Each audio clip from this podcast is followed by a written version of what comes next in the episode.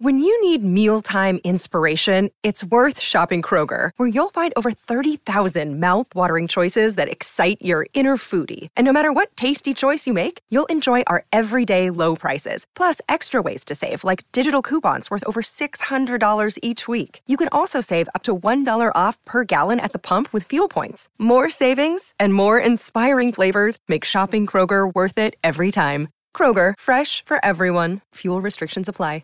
You're listening to a Score North podcast right now, and if you're a business owner, so are your customers. In fact, I could be talking about your business right now, telling the tens of thousands of loyal fans about you and sending them to your business. Find out how you can partner with your favorite Score North podcast. Visit scorenorth.com now and enter keyword partner. Fill out the form, and we'll get in touch with you quickly. Once Phil, Judd, Declan, or others start talking about your company, you'll be amazed at how many fans start showing up. So visit scorenorth.com now and enter keyword partner.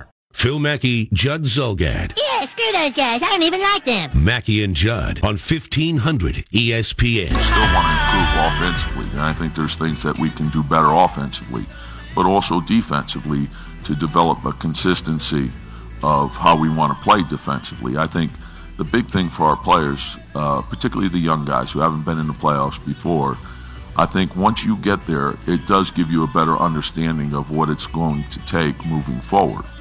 So I think the off season, the work we can do there, and then also as we move forward with draft picks, trades, free agency, we can improve the club that way also. A lot of generic stuff, a lot of fluff yesterday from. I Tom read the Thibodeau and Scott transcript from that. They are they they would make a football team proud. Yeah. In how little they, they said. Layden answered probably four questions and managed to say absolutely nothing. Well, I but I do think yeah, Layden's even more close to the vest than Tom Thibodeau. Like I think sometimes I think Tibbs hears criticism more than he lets on, and then will like lash out a little bit more, like the Derrick Rose stuff or uh, you know whatever. Like he gave a generic answer to criticism yesterday, but I do think let's play one more clip here, and then I, I do think they understand a couple things for sure. We're looking to add wings, you know, and I think uh, the three point shooting, uh, the ability to play more than one position, the ability to guard your own position, uh, that's become vitally even more important in today's NBA. The speed of the game has changed, uh, and we have to be ready to uh, to attack that. So I think they understand defensively they were just not good enough with Jamal Crawford is not a defensive player. You know, even Derrick Rose, who was okay in the postseason, not a defensive player. Like they understand how bad they were defensively. I think they understand the deficiency in three point shooting between them and the top teams in the Western Conference. Although, like from a Timberwolves standpoint, they've actually been really good shooting threes. That's what Tibbs said. Because historically, they've never been good at Yeah. shooting threes. Yep. Uh, and Andrew Wiggins. So one of the themes from yesterday was that they do plan, according to what they're saying, they plan to build around Butler, KAT, and Wiggins for the foreseeable future, which means four things. And I want to get your thoughts on this. It means number one, they're going to have to pay a ton of luxury tax going forward if they put all those guys on max contracts. Like they've got they've got Jeff Teague making 19 20 million dollars. Gorgui Dieng unless they can move that contract. So if they plan to give max contracts in the next 2 years to KAT and Butler in addition to Wiggins, not only will they be well above the salary cap, they will be flirting with if not blowing past the luxury tax, which I don't think Glenn Taylor wants to do. So that's a that's a hurdle. Number two, they'll probably have to say goodbye to Jeff Teague's salary. They'll probably have to trade Jeff Teague away because, you know, if you want these other three guys, but you don't want to go over the luxury tax, then Jeff Teague is probably the one that you would say, all right, well, we'll get a cheaper point guard in here and uh, maybe Tyus Jones takes over a, a bigger role. You're going to have to pray that Wiggins gets better if you're going to pay max contracts to three players and play with scrubs around the rest of your roster. And then you're going to have to hope, number four, that the non-star players on your team are contributing a lot more than they did this past season. So that's why I don't buy the whole like those are those are almost like non-negotiable things.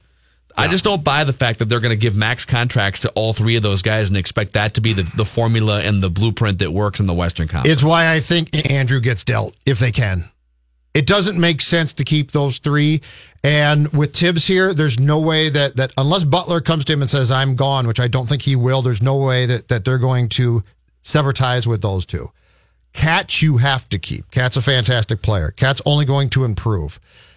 the Wiggins factor and the mistake made in this could only be somewhat rectified by trading him.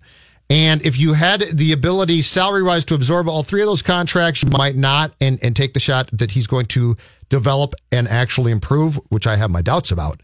But because of where things stand with the cap, which shot up astronomically two years back, not as much last year, and now has stabilized way more, I think that's why everything is aimed towards building Wiggins' value up through Tibbs as much as possible and trying to trade him.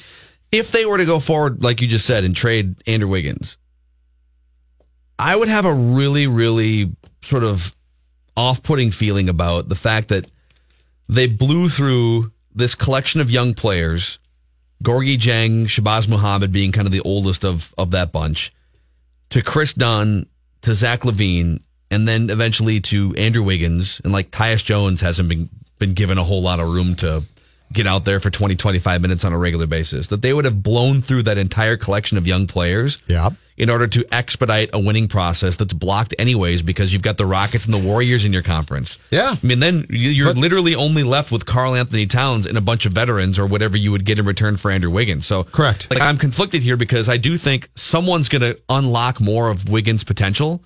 Like maybe he's not going to be the player that you thought, but someone's going to, if Tom Thibodeau can't unlock Andrew Wiggins, and they're just going to keep trading young players for veterans and run into the same Western Conference roadblocks. I have a problem with that. That's not an optimal but, but strategy. That's, but that's going to be the plan. Uh, you, you you can have a problem as much as you want, but the plan is going to be with Thibs here. The plan has to be short term. It's going to be. He's, but they're not going to. I mean, he's, but but okay. he came, but he came here. They're not beating the. They're not beating the Warriors I, I or the get, Rockets I, in the next. I get years. that, Phil, but he came here with a plan that he sold to win. He, to win quickly. Everything he does as a coach is is to win quickly. And he is the president of your basketball operations, meaning every decision he makes is to appease the coach, which is him. So when he was hired, the this plan was essentially put into place. And and there's nothing that we've seen from this guy that says that he embraces developing young players. There's nothing that, that we've seen fr- from this guy that says he's got patience. And by the way, the team is owned by a guy who saw his team go 13 years without a playoff berth and now says, I want to be in the playoffs as long as possible. I don't know, Phil, that they look at this like you do and like I, I do to a certain degree, which is all right, the Warriors and Rockets are really damn good. And we need to build something to get past them. But the the common sense factor there tells you you can't do it right this second. It's going to take some time. I don't think they see that. I think what Tibbs sees is Tibbs is the bull in the china shop and he's going to go through that china shop any way he sees fit. And if it doesn't work, well, then damn it, he took his chance. Well, here's what might be clouding his judgment too. His Bulls teams absolutely put up fights in the postseason, and they and they gave LeBron teams a run. I mean, they definitely, even without Derrick Rose, game to game, you watch some of those, and they were like LeBron and Dwyane Wade were getting frustrated. There was animosity, but what happened in the end? they weren't good enough. And they got hurt and there were some injuries. But even Correct. if Derrick Rose had been full strength those years, I'm sorry, those Bulls teams weren't good enough to beat LeBron James, Dwyane Wade, Heat teams that were regularly going to the NBA Finals or or the LeBron James Cavs. There might have been an overlap there at some point, but mm-hmm. so if you're just romanticizing about man how competitive those Bulls teams were, right? But you can't just like put that same band back together only to hope to like scrap in a five or six game series, which is kind of what they did against the Rockets. I mean, it's it's that Rocket series with that roster half full of Bulls was very reminiscent of what happened five, six, seven, eight years yeah. ago. Bulls teams against LeBron teams in the Eastern Conference. But tell Tibbs that he doesn't get that. He's going. I am at, telling him that if he listens. At every at every turn, he's going to take his shot, and you can you can reason. This is the problem. Who's going to tell him that? Scott well, Layden? Scott Layden's not going to tell tell him, "Hey, Tom, guess what? I work for you, but what you're doing really doesn't make a lot of sense well, here necessarily." I, I, would say the hope is, and I and I do believe that he he's very much aware of the three point gap. He's very much aware of like Andrew Wiggins' deficiencies. If you're going to start with any kind of a blueprint here of, of what you currently have, Karl-Anthony Towns and Jimmy Butler, let's say for the next three years, and I don't know what that looks like contractually because Jimmy Butler has one year left and will be in the market for something more than like a two or three year short term deal, unless he just wants to go. You know what? Though some of these other guys, like LeBron's going two year contracts, so some of these guys, I don't know what he's going to sign. He's going to want a max deal for sure. But let's just say your goal is to build around Towns and Butler for at least the next two to three years while you figure out how long Butler is going to be able to play at this level. Mm-hmm. Those two guys surrounded by a bunch of versatile three point shooting defensive players Mm-hmm. that can be interchangeable. Like they can they can switch on defense. Which if Wiggins could shoot threes and had a little bit more fire, like that would be absolutely Andrew Wiggins.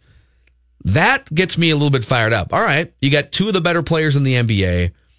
Towns is still ascending. Butler, if he's back healthy, is still in his prime for maybe a couple years. And you take those two players and put a system and you put complementary guys around them that aren't entirely ball centric. One of their biggest issues is Jeff Teague needs the ball and he dribbles the air out of the ball for 20 seconds, a lot of possessions. I mean, he's a good offensive player, but he's not exact. He's not the facilitator that Ricky Rubio was. Um, but Tom Thibodeau's system doesn't work well with a Ricky and Rubio, want right? that. Yes. Andrew Wiggins is Super ball centric, but doesn't shoot threes very, very well. Uh, Jamal Crawford is Super Bowl centric and he's an inefficient scorer. Derrick Rose is Super Bowl centric and doesn't shoot threes very well. You got to scrap that. You've got to scrap that. They- have to be guys who are unselfish, who can stand out there right. and pop threes from the corner. I got your only hope here. Your only hope for for what you just said to actually come to fruition with this team is this: Jimmy Butler. Jimmy Butler is the assistant GM of this team. I'm convinced he's the only guy that can get through to Tibbs. If Jimmy Butler agrees with what you just said, it's got a chance. If he doesn't, you're cooked. But Jimmy Butler, Tibbs going through the entire season, the only player that that Tibbs actually looked like he was somewhat concerned what he thought about what when he talked about him chose his words incredibly incredibly carefully was Jimmy Butler. If Jimmy Butler comes to him and says, "Tom, here's what you have to do. Here's what I want." I think he does it. And, but the one thing is You're saying that Jimmy Butler doesn't think that three point shooting is valuable, or what do you? no, no, no, no. I'm saying if if the plan that you want, if if what you're talking about is going to ha- to happen, so if your ideal is met, it's going to be via Jimmy Butler conveying that to Tibbs. The only two people, the two people who are the most powerful basketball operations people with this franchise are Tibbs, Tibbs the executive, Tibbs the coach, and Butler. And besides that, I don't think there's anyone who, who can get through two Tibbs. So my point is, if you are if you are going to watch a Wolves game and say, "Oh my gosh, this is coming together. This is nice," it's going to be the Tibbs Butler plan. Uh, and the one thing is, Butler is absolutely going to demand a max contract because Jimmy Butler's a smart dude, and Jimmy Butler knows with the way he plays that a max contract makes perfect sense. Well, but he has he has said that like, and I and I kind of believe him. He's going to make money regardless of what kind of contract he signs, and he's already made more money than he will ever need in his entire life, and he wants to win championships. So if and I believe him that championships are probably more important than the best contract. So if this is a made up example, but if LeBron James goes to Los Angeles and Paul George goes to Los Angeles, and after next year they say, "Listen, dude, we can't pay you a max contract, but if you want to come over here for like twelve or fifteen million dollars and win a championship with us, come on over." I think he would do that over sign back with a LeBron, flawed Wolves team or something. oh, Butler, you're saying? Butler, I'm saying. I'm saying Butler would take less money to make money or to to, to, win win, championship? championships. But are the Ah. Wolves going to be in a position to make that happen? My primary point is this. For Tibbs to do what you want, want him to do, Jimmy Butler is going to be uh, have to play a role in saying this is a good idea. Okay. Hey, Jimmy, you need more three point shooters and defense. He'd be like, okay, cool. Like, it's not that hard of a formula. No, no, no. I'm out. saying he's got to go to Tibbs and they sit, sit down and formulate this. No, I know, I know. It's not, but That's like, what's going to have to happen. Dave, what kind of questions do you have for us when we come back? I do have a Wolves question to get into, as well as one about the top overall pick in the recently completed NFL draft. Okay. Mackey and Judd are back I've been waiting for this for a long time. on 1500 ESPN. Now on Mackey and Judd. Do you believe in past lives? Did we ever really land on the moon? Questions What are the six degrees that separate you and Kevin Bacon? of significant importance. What do you got for us, David Harrigan? I've got questions, Judd. I know you do. That's what the intro says, and that's what I provide. And I bet it's three hard hitting, controversial questions. They always are. Yesterday in that press conference with Tibbs and I guess Scott Layden was there. Didn't have much to say, but he was there. He's a super paranoid guy. well, you know he what must Coach have had says. some bad experiences in New York, maybe. I mean, he had, he had a bad run in New York. They made a bunch of bad trades. I like- keep that in mind when he starts to. He's got this track record of oh, he learned a bunch in San Antonio and Utah. You know, his father in Utah, but Yep. he has this weird stint of like four years or maybe less than that in New York where he made a bunch of bad moves and kind of helped shipwreck the franchise. I like I like Scott. He seems like a very nice guy. I Joined us at the fair a couple years ago. I think he mm-hmm. might have to ask Tibbs though for, for permission to go potty. Coach, can I go potty? Up? No. Sit there. Don't rotate either. they have a hall pass system. Is that what you're saying? I just, he just it, it, it's always coach. Coach said this. Coach said that. You know what? Coach said was great. Oh, okay. I know you're the GM.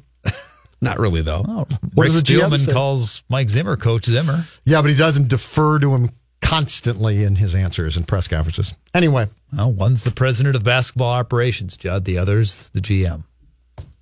thanks, Dave. You're welcome. Just trying Anyway. to explain the situation that Tibbs is his boss. So that's kind of how that works. Okay, he has Dave. to suck up a little bit if you're, a little bit. All right.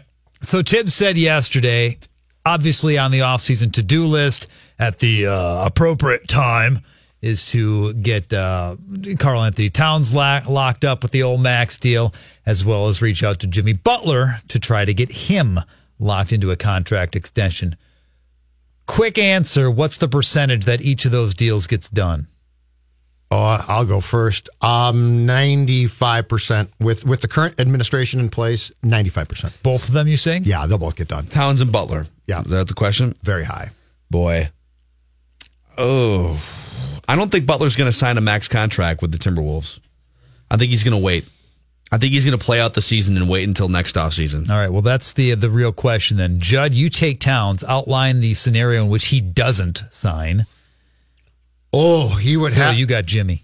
Okay, uh, Towns not signing would have to absolutely hate it here. Would have to hate Tibbs. Would have to hate Wiggy. Would have to hate Butler, uh, because he can get the max contract, which will will clearly give him substantially more than, than he can get elsewhere.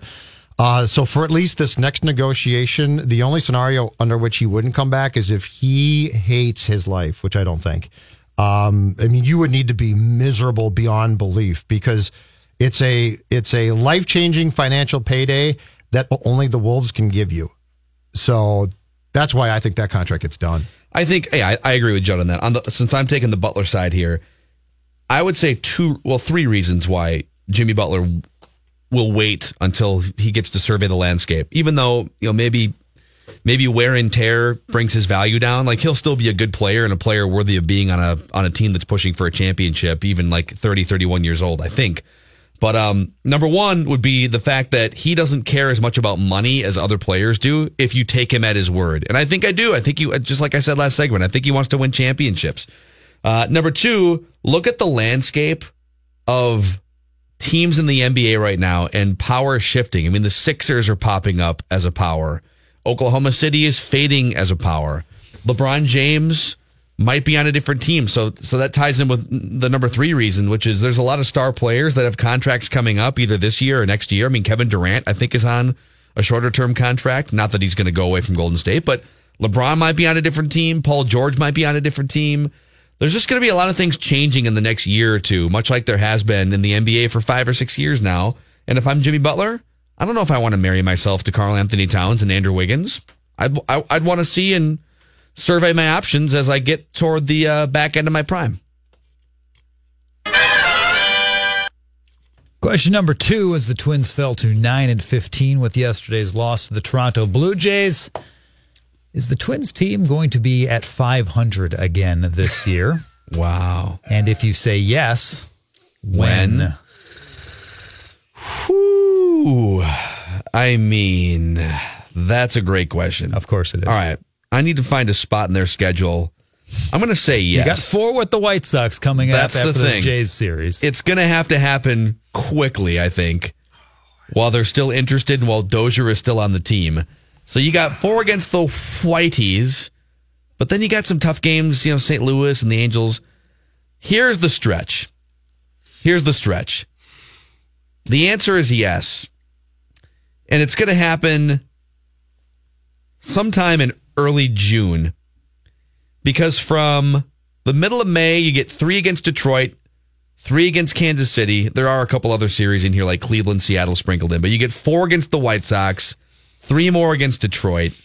You play your division a lot in May and June. I think they're going to fight back and get back to 500 the first or second week in June. I'm going to keep my optimistic glasses on, drinking my Twins Kool Aid. Another five or six weeks, you're saying. Okay. Mm-hmm. No. um. All right. And here's why I say no. I wrote this team off a minimum of three times last year, and in each case, I was wrong. And in each case, I ignored. I ignored the counsel of Derek Wetmore, who is way more glass half full, who covers the team, who probably has a better feel because he, he's around the team on a much more frequent basis. And when he told me Saturday, Judd, they're done. This is done. They're cooked. It's over. I was like, Are you serious? It's April. And I go back to two years ago in 2016 when both you guys are like, This is going to be awful. This is going to be, this, this isn't bad. It's disastrous. So for Derek to tell me flat out, I think they're done, I take that seriously. So no, I have. I don't think they're going to get back to 500 again this year, and I have grave fear that this is really going to continue to turn bad. Grave I have grave. fear. I, I have grave. Grave I, fear. I I have a sinking feeling that we're going to be doing a four-hour show in late June or early July with the Twins being toast, and it's not going to be fun. And I'm mad about it. I'm upset with the team. I'm upset with, with the entire franchise. Sports Reaper. The Reaper of Sports. Judd is here to bury your team's hopes and dreams. Six feet under. That's where they go. I'm mad at a lot of people here. I'm mad at a lot of people. I'm mad that I pay. Start a- naming names. Let's go. Oh, I'm, I'm, one, I'm mad that I pay a lot for a cable package on which I get sunshine blown up my butt on a nightly basis when I'd like some realistic, aside from our guy Roy, that's the one good thing. Morneau's been pretty- pretty honestly Morneau, critical. you get Roy, you get some of those guys, they at least are telling me the truth. But I mean, it was a beautiful day Sunday. But I don't want to hear it. I don't want to hear it. I don't want to hear. You know where this really went wrong, and it's not being po- pointed out enough. You know what? You know what? Domino number one was here, boys. I'm going to tell you very simply, and it's because you didn't ask me and you didn't listen to me. Bat and barrel. The baseball god said, "Are you serious? A pretentious bar name? A pretentious bar name for your new bar? You're bleeped." That's where it all started to go wrong. You know what? Is it any more pretentious than catch, though? You Naming your place well, catch, and last year went just fine. Yeah, because you still had the Metropolitan Club. You offset the pretentiousness of catch. Because you're right. Let's go to catch tonight. hey man, let's hang out. It, it- it is kind of funny, like when you're trying to explain to someone. Like I can explain to someone, "Oh, go to Hrbek's Yep. Town or Ball Tavern. Hrbek's Bar, Town Yeah. Ball Tavern." Yeah, let's meet at Catch. I'm sorry. Uh, come again? what? Yeah, uh, it, it, it's it's Catch. What is it? Is it a pl- a play a place? It's a it's a cocktail bar. And then you punt on that and say, you know what? No, forget it. Let's meet at Bat and Barrel. Is that near Bachelor Farmer? No, sorry. It's in the stadium. Bachelor Farmer. That is a precious name.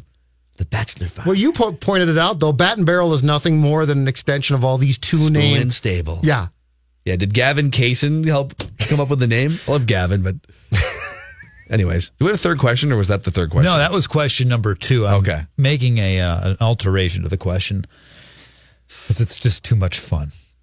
Let's say you're out at a bar, you know, having some drinks with some friends, and those friends happen to uh, include Tom Thibodeau. He just happens to be among the group, sharing a couple beers, and the Oh, waiter I think he skips right past the beer. comes by I and think he says- goes right to the top shelf, the brown stuff. and says, "Hey, can I get you anything else?" Obviously, he answers, We're looking to add wings. We're looking to add wings. Now, obviously, we know what he wants. Let's find out what you want. Now, Humans compete. We like rankings. Phil and Judd rank them on E 1500 ESPN. Bar appetizer rankings, knowing you're with the group and you might only get a couple. Wow. So uh, it's very important that you get something you really love. Start with number three for me, if you'd be so kind. One, two. Number three.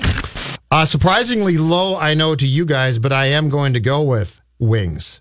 Wings is only number three on my list. Number two. Do you differentiate between boneless and bone in, by the way? Uh not really. No, I'm I'm fine both ways. bone. I like bone in. The wife likes boneless.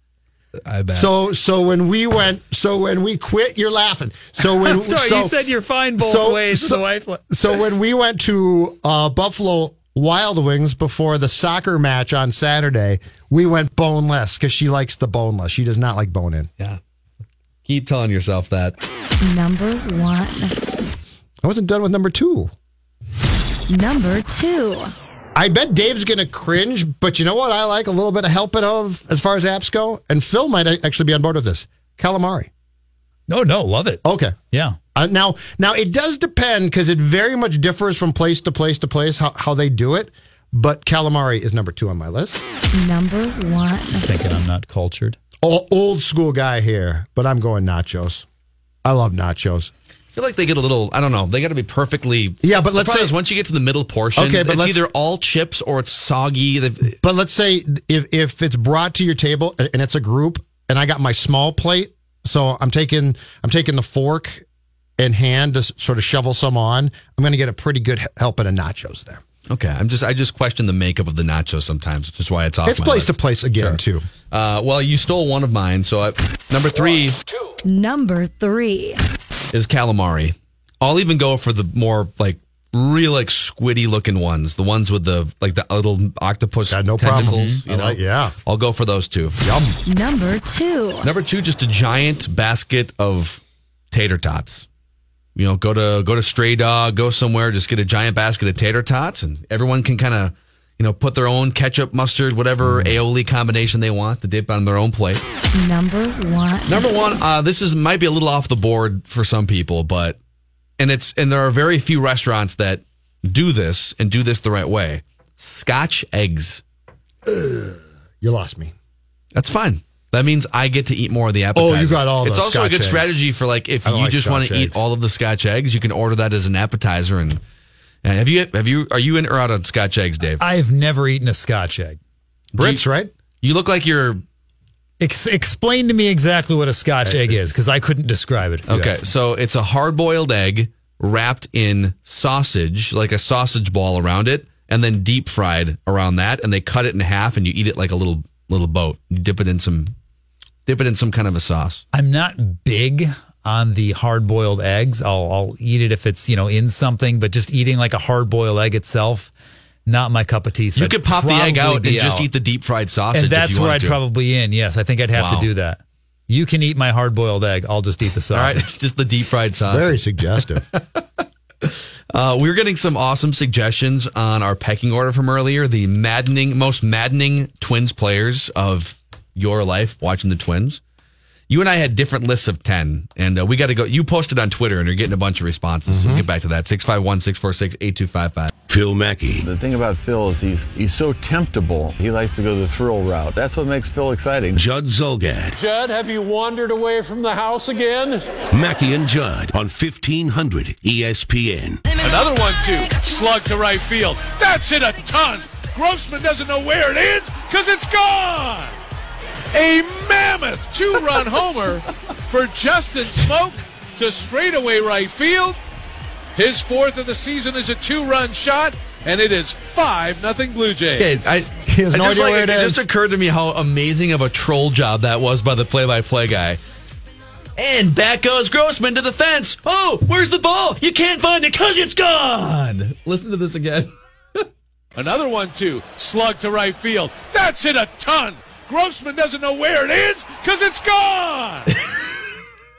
yeah.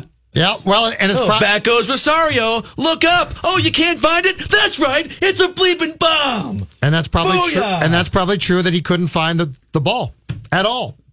Because it's when it was in the ballpark, there were times last night that poor Robbie Grossman couldn't find the baseball, like the ball that Kepler would have caught that flew right over the poor guy's head. Yeah. All right. Who, who are we missing? You posted your list. Yeah. Of Twins players, uh, maddening Twins players from our pecking order. Who, who people have been chiming in with suggestions? Who who did we miss? Who, who have we omitted from our list? Uh, Stealth Power submits the names Pedro Florimon, the former shortstop. Let's go one by one here. Wow. That's a great pull from a dark era of Twins baseball. A guy who I think is still bumming around rosters as a Yeah. defensive utility player, right? Phillies? I think he might be on the. been I think he might be on the. I think. Oh, you know what he did? Um, early in the season, I think they brought him in when they were getting blown out to pitch. Okay. Uh, Pedro Florimon, Stealth Power, uh, also submits Sano, who you did. Uh, one that I, I regret not including on my list, actually. This is a great one. Aaron Hicks. Yeah. Uh, the fact that he came in on Memorial Day, what, 2012 or 13, and said, Skip, I'm done switch hitting. I'm just going to hit from the left side. I think, oh no, From the right from the right side. And then Gartner's, oh, oh, okay, you're in the lineup today Uh, against you Darvish. you, Darvish. And I couldn't tell, like, was that Ron Gardenhire trying to prove a point to Aaron Hicks? Oh, you want to face That's a what it was. right-handed pitcher from the right side of the plate for the first time, basically since like you were ten? Okay, Aaron or Hicks- maybe ever. it's going to be you, Darvish. And here's a frequent, I, I- I've seen this at least four or five times uh, on my Twitter feed since I put this out there. Joe Mauer. Now, I can't, I, Uh, uh, I wouldn't yeah. go there. Some people do, though. But yeah, there's a lot of people that think that Joe Mauer should be on this top 10 list of 10 most maddening twins. It all depends on your expectations when you're watching Joe. If you watched Joe through, or or even to this day, but like even during his prime, if you watched him through the lens of, well, six foot four left-handed hitters with that big of a frame usually swing with an uppercut and hit bombs into the right field porch, and this guy never does that, then I could see why he would be one of the most maddening players to watch. Have Uh, we not got Nick Punto yet? I got one Nick Punto with a question mark. Sliding Why- head first into first base. That's the only reason. Yeah. Diving head first into first. Yeah. Mr. Charlie Hustle. He also had this pretty incredible trend of every other year he would have these pop up seasons. I mean, he was unplayably bad offensively for like two or three years with the Twins. But then in 2006, the guy batted 290, played gold glove defense at third base, stole 17 bases. Like they could hit him anywhere in the order, you know, top or bottom of the order. And then the next year he goes from 290 to 210, and then back up to 284, and then back down to 228. Sliding was like, first the whole time. yes. Uh, Josh submits a really good one here that we didn't put on our list. Marty Cordova. Okay. Marty Cordova was a maddening twin. Just because he he flamed out after the first two yeah, years. Yeah, well, he flamed out, and then he was clearly uh, a Roy guy, and he also he was just a goofball, and he was he, he was r- rookie of the year. I think it was in '96 or so.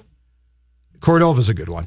no, I think yeah, That- 95 rookie of the year and then 96 was the 95 second year follow up. Yes, yeah. So that was. Uh, I, I think. I haven't seen this one yet, but I would assume that that Brad Radke and Scott Baker would be among maddening Twins pitchers to watch because of their propensity to give up long home runs. yeah, they have not made lists that I've seen. Yeah, And in fairness, like Brad Radke got a bad rap for giving up bombs, but that guy pitched in the middle of the steroid era too. And with Radke, it was always the first inning bomb, right? Yes. Isn't so- that the big issue? And solo shots for the most part, correct? I think so. Yeah, it was an early home run Yeah. to get him down So it one didn't zip. it didn't kill you. How about Matt Capps? Tyler. Oh. Tyler submits Matt Capps, who as a maddening player to watch. I mean, the he was fine his first three months as closer, but they didn't need him. It was more about It was the trade. it's what Matt Capps represented, right? The fact that you had these conversations about Cliff Lee. You really needed a power arm starting pitcher, someone who could go into Yankee Stadium or against that lineup and could get some of the best hitters in the world out. Can you get Jeter out? Can you get Cano out? And they, instead of doing that, traded a franchise catcher for the 15th best closer in baseball. That's what he represents. It's like hanging on to the Rule Five guys. Was it J.R. Graham last year? A couple years two ago. years Two ago, years ago? J.R. Yeah. Graham. Oh, J.R. Graham showed up initially fat, and then I think his second time around, he'd like lost all this weight and Did was he get buff. sick though? And then he got sick. thought yeah. he got the Twins had a couple cases. Delmon Young was oh that this is a great Delmon Young story. Delmon Young between was it 2009 and 10. He showed up to spring training like 30 pounds lighter and in great shape, and people were like, "Whoa, remember- Delmon Young!" I remember this. Yeah. taking it very seriously this off season, and he basically said, "I got food poisoning or tapeworm or something." And then quickly gained weight back. So Yeah. he's probably telling the truth. I'm going to load up over the next couple weeks. yeah, I've, uh, in fact, I need to finish this interview so I can go find the catered spread inside the clubhouse.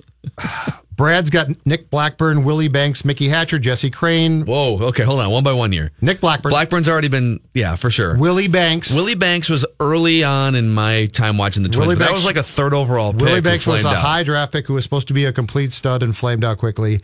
Mickey Hatcher, who was in, acquired from the Dodgers, I think for Kenny Landreaux in the early 80s, who was a complete goofball and not a terrible player. Jesse Crane. Okay. Fernando Rodney, who will make the list at the rate he's going eventually. Carlos Silva and Al Williams, who I want to say was a pitcher. Carlos Silva, I guess he could make the list. I don't know that that he, he'd make mine. I I regret I missed out on Delmon. I screwed up there, and Hicks for sure. I should have put them on my list. Carlos Silva would make it for one game and one game only. I believe it was the 2006 season. It might have been the year where they were really good, and he was he had a season where he he finished with like the lowest walk rate in the history of baseball or something. He walked like nine batters in 200 innings or something absurd. But then he got shelled the next year, and they were right on the verge of taking him out of the rotation. It was a day game on a Sunday, if I'm not mistaken, against some like the Rays or some crappy team. And if he didn't pitch well, he was going to get yanked from the rotation. And he gives you five shutout on like 57 pitches. Mm-hmm. So plenty of room to keep going. And oh, my tummy hurts. oh, my, t- I, I can't. Oh, my arm. Coach, skip. Oh, my head. I got a headache. I gotta go. He just like took himself out of the game after five scoreless so that he wouldn't give up a crooked number in the sixth and get yanked from the rotation. 2005. Remember, he threw a 74 pitch complete game. Yes, For sure. yes. It was. I remember watching it, Yes. start to finish. It was unbelievable. The two Yeah. The two greatest Twins games in that vein from the last 25 to 30 years for me are that game and the ga- the Saturday night game in 2010, I believe, at Target Field, White Sox Twins that started at six o'clock and a monsoon hit at like 8:30. But Pavano, it was Pavano, was it Buehrle? Pavano Buehrle, yes, and they just And it was like, throw, throw, throw. and it was like 201. Just glorious baseball. I love those games. Dude, there are some names. Do you remember? This is the 2007 roster where they had a guy named Carmen Cali come in for 24 games. Carmen. It's amazing. Cali? You watch a guy pitch for like almost a full season, and there was another guy named Julio De Paula who had an eight and a half ERA. Was on What the team for like this? two months. What Oh, season? not even that long ago, like 10 years ago. No, They've don't- run some pitchers out, No. man. Those na- I don't remember anything about either one of those names. I won't forget Adam Wilk from two years ago. Oh, someone said Nick Turley as an example. Oh, like, I don't even remember. I just remember like three times where that guy got shelled. How about Rich Becker? Here's a Rich Becker submission. Again, what are your expectations? If Rich Becker Hey, is thought he- driving you crazy, We thought he was going to be great. he was going to be Lenny Dykstra. yeah, like Stahoviak drove me nuts because he was Kent Hrbek's replacement, and okay, he's not Kent Herbeck. Rich Becker is like, okay, he's Rich Becker. Like Sorry. I said, he was sold as Len, Len Dykstra. He's going to be the next Nails. Unfortunately, just stunk. Yes, Mackey and Judd from the TCL broadcast studio. Mackey and Judd now continue. You're listening to The Wreck. Yeah, That's a perfect name for us. We could just switch it right now. on 1500 ESPN. Get prepared for the upcoming 71st annual Minnesota Governors Fishing Opener. Join 1500 ESPN at Tracker Boating Center this Saturday. Chris Reavers will be at the Shakopee location from 9 to 11, and Jess Myers, the Forest Lake location from 1 to 3. Hang with the boys. Check out the amazing selection of tracker boats and sign up to win a $100 Bagley Baits prize pack. Details at 1500ESPN.com. Keyword events. thank you, Dave Harrigan. Man, I can't. I, I'm in this rabbit hole right now on Baseball Reference. I can't stop. What, Stop Twins scrolling through old Twins rosters. Which team are you on right now? I've made it to. I just keep going. I'm gone backwards. Yeah. Oh, I'm at, for a while. I was in the early '90s. Now I'm back to the 2005 uh, season here, All right. where that was the first year in a few where they didn't make the playoffs. They weren't terrible. They were 83 and 79. Did they make the playoffs in, in, in- in- in two, three, and four? Yep. Okay. This is the year that they tried. Let's see. Terry Mulholland was still on the team. Oh, Terry Mulholland. crafty veteran. Yeah. Dave Gassner. Oh, Dave, Ga- see these names. Brett, That name rings a bell. That was the Bret Boone year Yeah. for sure. Um, yeah, then they had uh, Michael Cuddyer at third base. Yep. In 2005. Yeah, they couldn't find a position for him for a while. And some of these, oh, oh, this guy. Remember Glenn Williams? G L Australian third base. Yeah. Yeah. Australian third baseman. Yes, I do. Ooh, I don't remember that. Yeah, one. provided some great stories because it, it was the Strib did some stuff on him. Like, like, well, because he was from Australia and it was just a weird were story. they great stories where it's just just like, oh, he's from Australia. Let's write Yeah, a story. yeah, no, 'cause I'm just from saying, I'm, I'm just saying it, it provided great is the wrong word. It provided some Such it- great stories. It provided Like what? fuel. I mean, it provided he's from fu- Australia. it provided fuel for stories because of his unusual background for baseball. Yeah. Oh, he likes Fosters and Pre Luke boomerangs, and pre things Luke like that. Hughes. Toilets flush backwards down there, huh? It's, cr- it's crazy. His mate. mother was a kangaroo. That was the best part of the story. Actually, you know what? Luke Hughes could have been on that list. You just mentioned Luke Hughes, Yeah. like on the maddening twins list. And I mean, you guys have heard the story. Like he pulled me aside in the clubhouse one time to complain about Royce. What's up with the co-house, mate? Like I, I don't know. What do you mean, mate? What do you mean? he tried to get Royce banned from the Twins clubhouse. Yeah, that's a Luke good, Hughes did. That's a good idea. in like 2011. that's always going to work. And I think Royce's line was, "I'll be here longer than you." That's Royce's great line all the time. Brendan Harris once challenged Royce to a fight at the airport Oh yeah, on when Twitter. the Twins were shipping out shipping him out of I town. remember that. what? Yeah, I, don't, Royce I never picked- heard this story. Oh yeah, Royce used to pick. Well, I mean, he picks on everyone, but he used to pick on especially Brendan Harris for just being a cement hands infielder. and- Yeah. And, I don't know what the I can't remember the exact details, but I just remember Royce taking a couple little shots on Twitter, and Brendan Harris said something like, "I'll be at the airport at Yeah, two o'clock." I remember. Yeah, he you basically said, "I'll like a man." I'll be there. Yeah, you buy a ticket on my flight, and we'll fight beforehand. And if I win, you'll never get on the flight." Royce Not like a fair fight. Your hands Royce, are made though. of cement. Yeah. I'll be sure to hide low and away.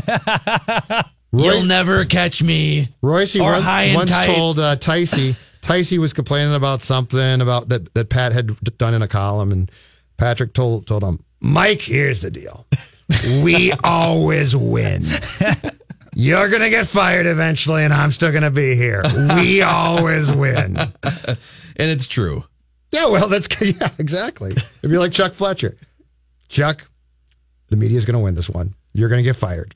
Well, and you would you wouldn't care either way because you guys could still go eat corn dogs and Oh, we're gonna go to State Fair. State Fair. We've been in contact. I, I, yeah. I can't talk about it too much, but let's just say Have the plan. The Enjoy plan. the, the plan. The you plan is he wants to come watch the show now. He's very excited about it. Is he going to sit? He's sit curious how row? radio works. Oh, Meet you yeah. at the midway. He's going to sit there and wait for GL to start, like everyone else who shows up at the fair for us.